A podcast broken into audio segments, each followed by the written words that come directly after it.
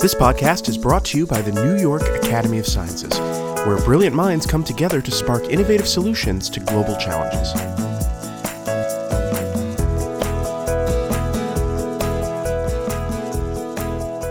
Today on the podcast, we're once again going to spend some time looking at the work of three Proof of Concept Centers, created by NYSERDA, the New York State Energy Research and Development Authority.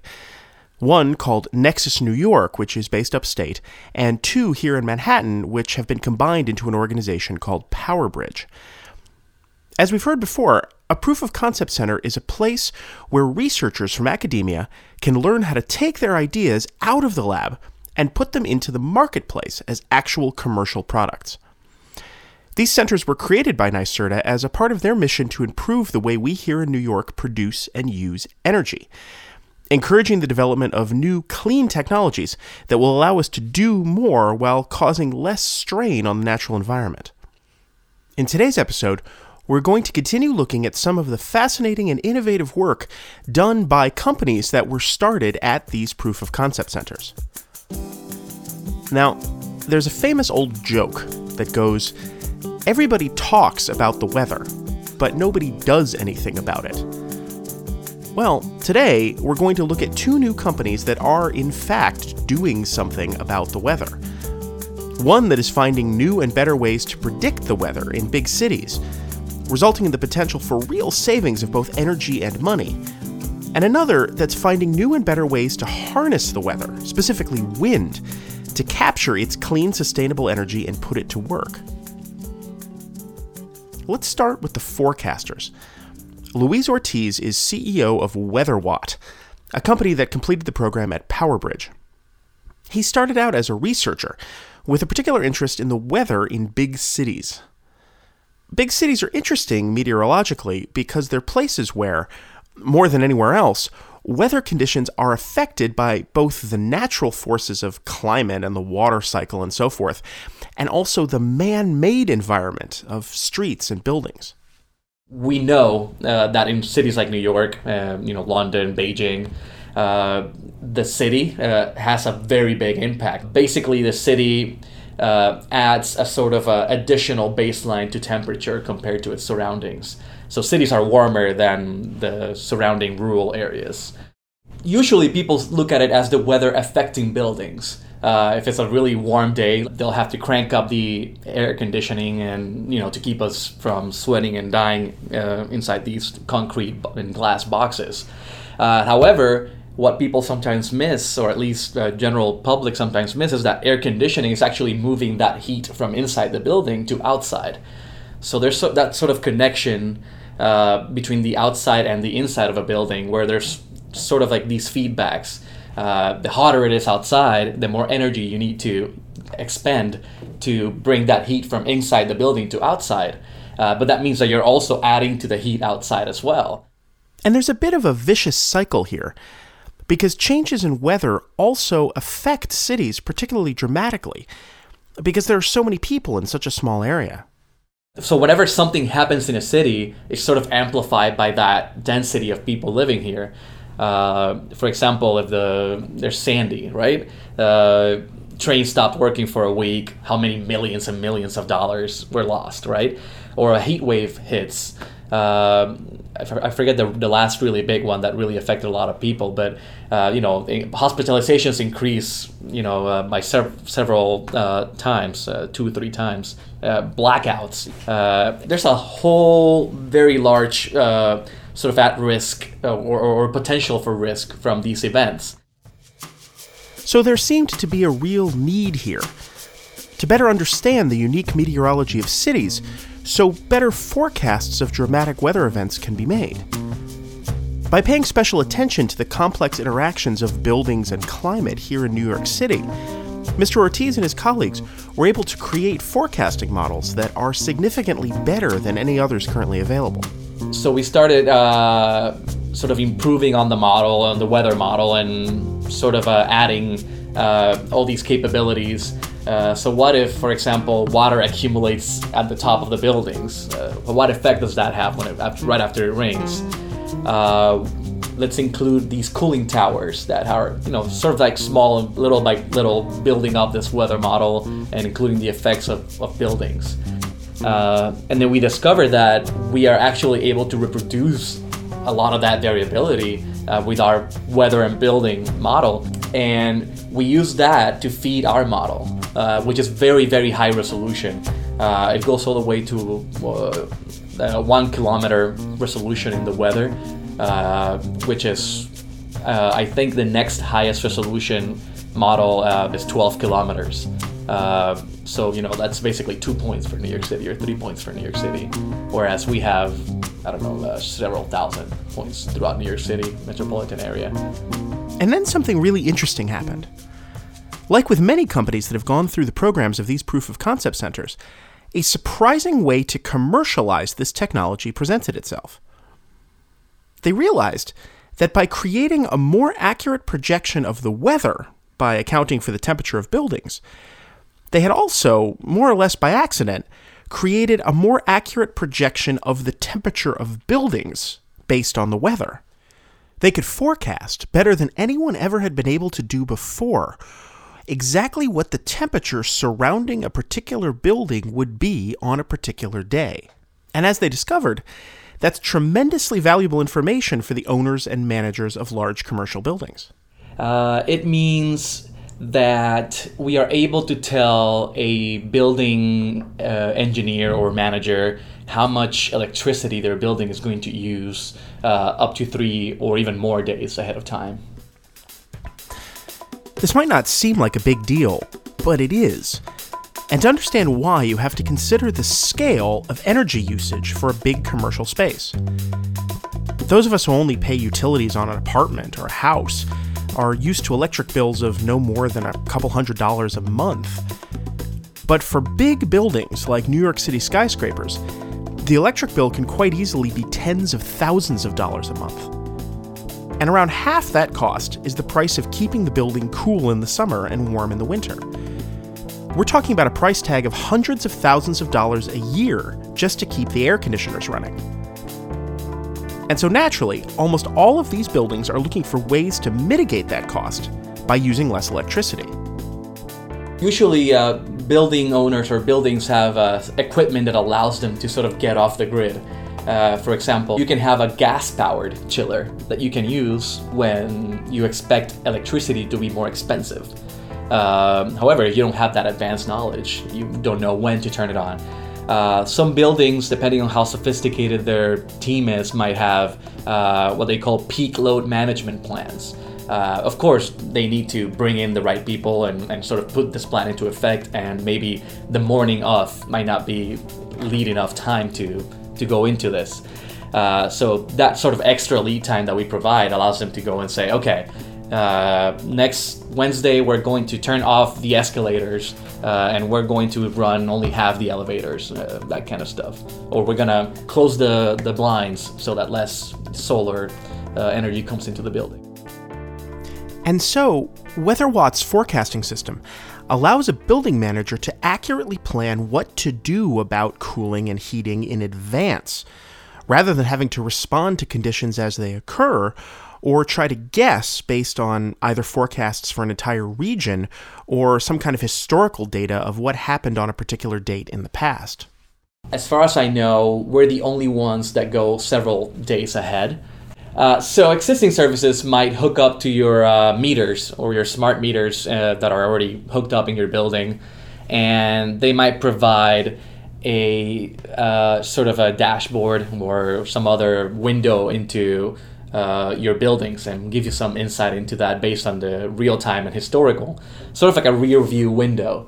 Um, and actually, uh, we did a test pilot last year, and uh, the guy, this is, uh, I mean, uh, more or less what he said. The other things that I'm paying for right now are giving us a rear-view uh, of what's happening in our building, but you guys are giving us sort of the look ahead, and that's something that I haven't seen.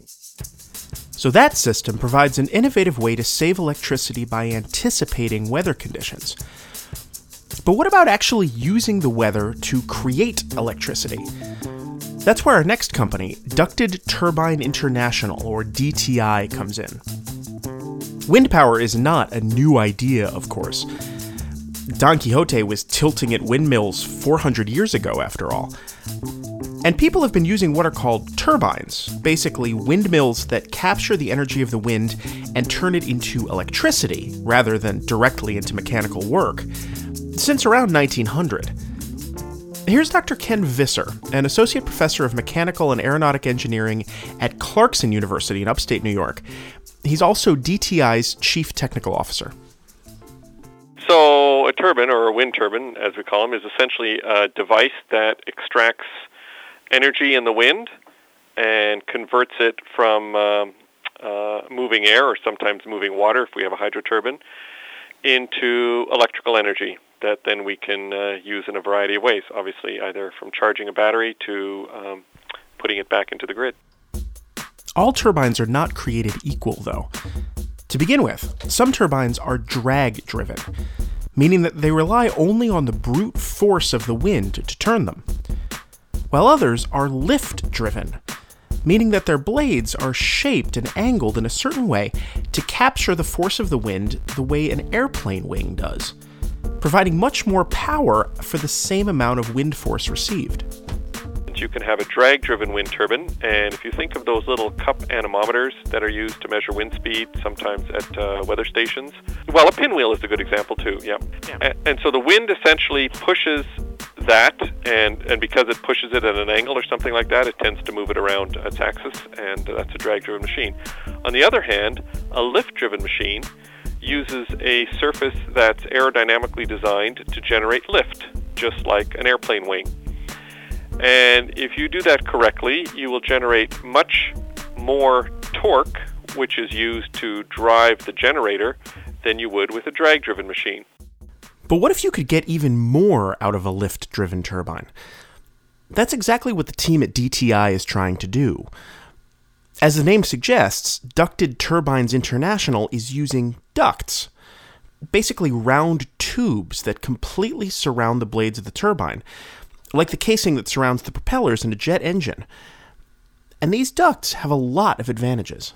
If we put a duct around a rotor, it improves the power performance, it improves the energy capture, and that's great. And there's a couple other things that it does too. It, it can help with the aerodynamics of the rotor.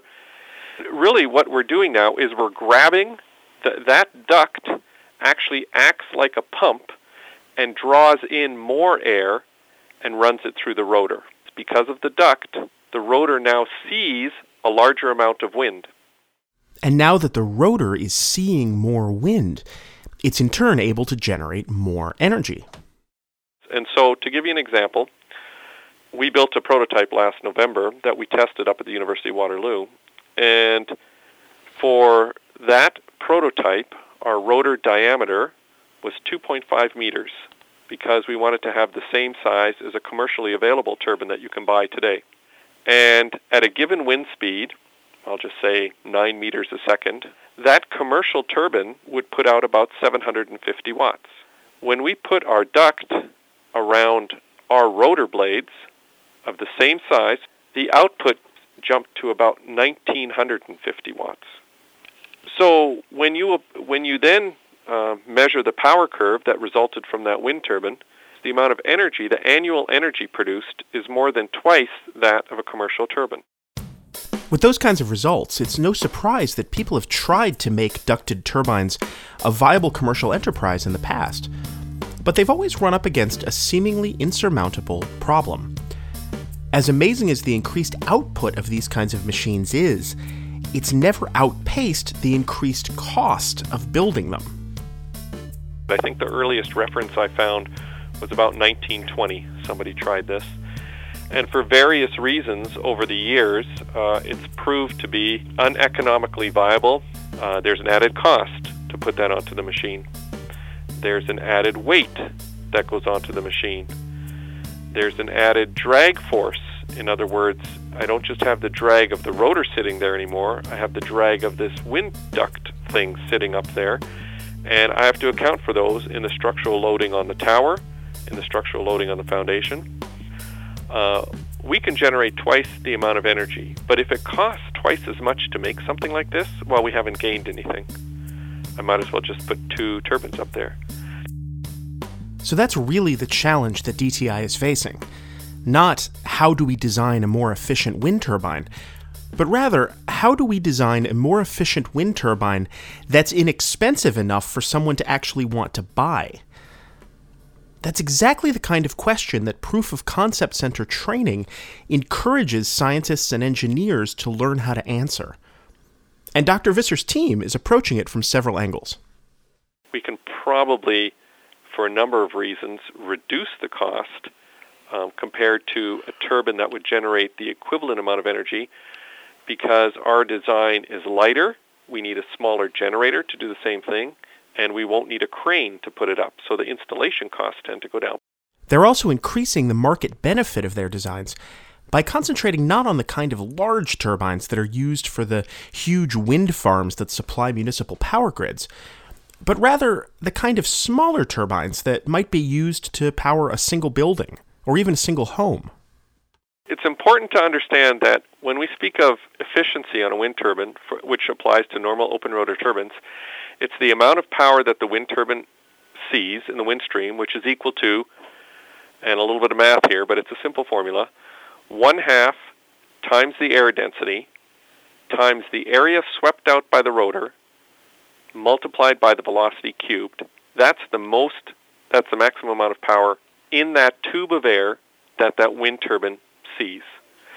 And then we take a look, and then we take the power that the wind turbine actually gets, and we divide by that amount, and lo and behold, we can't get above, uh, well, fifty-two or fifty-three percent. The theoretical max is fifty-nine percent. Uh, but small turbines aren't near as efficient. You know, they're maybe on the anywhere from twenty-five to thirty-five percent efficient.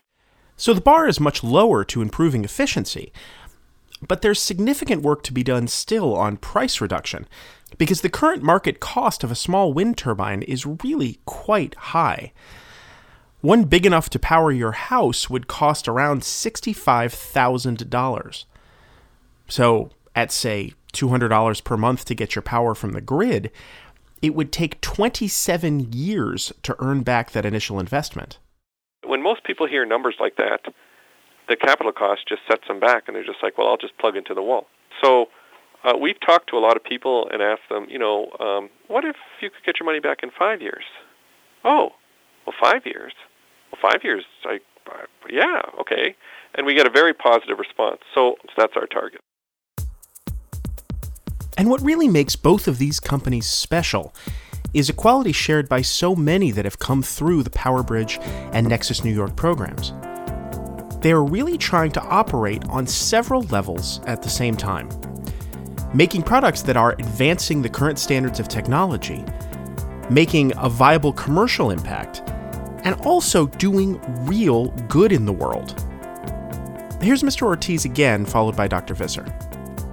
The net impact of reducing the energy use, if you sort of scale that to a whole city, uh, then that means the power plants, for example, will have to produce less energy uh, to keep up with the demand of the city. Uh, so that's, you know, whatever pollution and, and, and heating up of the water and that happens from that will be immediately reduced. Well, I'm really excited about uh, making this technology, essentially transferring this technology from a university environment to a commercial environment, because I really believe that if we can get this out there in the world as a commercially viable product, it will change the face of small wind, the small wind industry.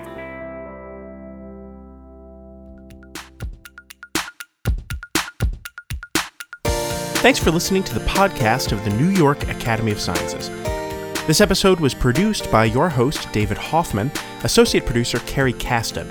Special thanks to the experts who we interviewed, Luis Ortiz of WeatherWatt and Doctor Ken Visser of Ducted Turbines International. To learn more about the Nexus and PowerBridge programs, visit w w w dot nexus dash n y dot org and w w w dot powerbridge n y dot org. For more information about the Academy and all of its programs, as well as to listen to other podcasts, please visit w w w dot n y a s dot org. You can also subscribe to our podcast on Apple Podcasts and follow us on social media at N Y A Sciences on Twitter and Instagram, or the New York Academy of Sciences on Facebook and LinkedIn. If you've enjoyed this podcast, please consider becoming a member of the New York Academy of Sciences, where brilliant minds come together to spark innovative solutions to global challenges.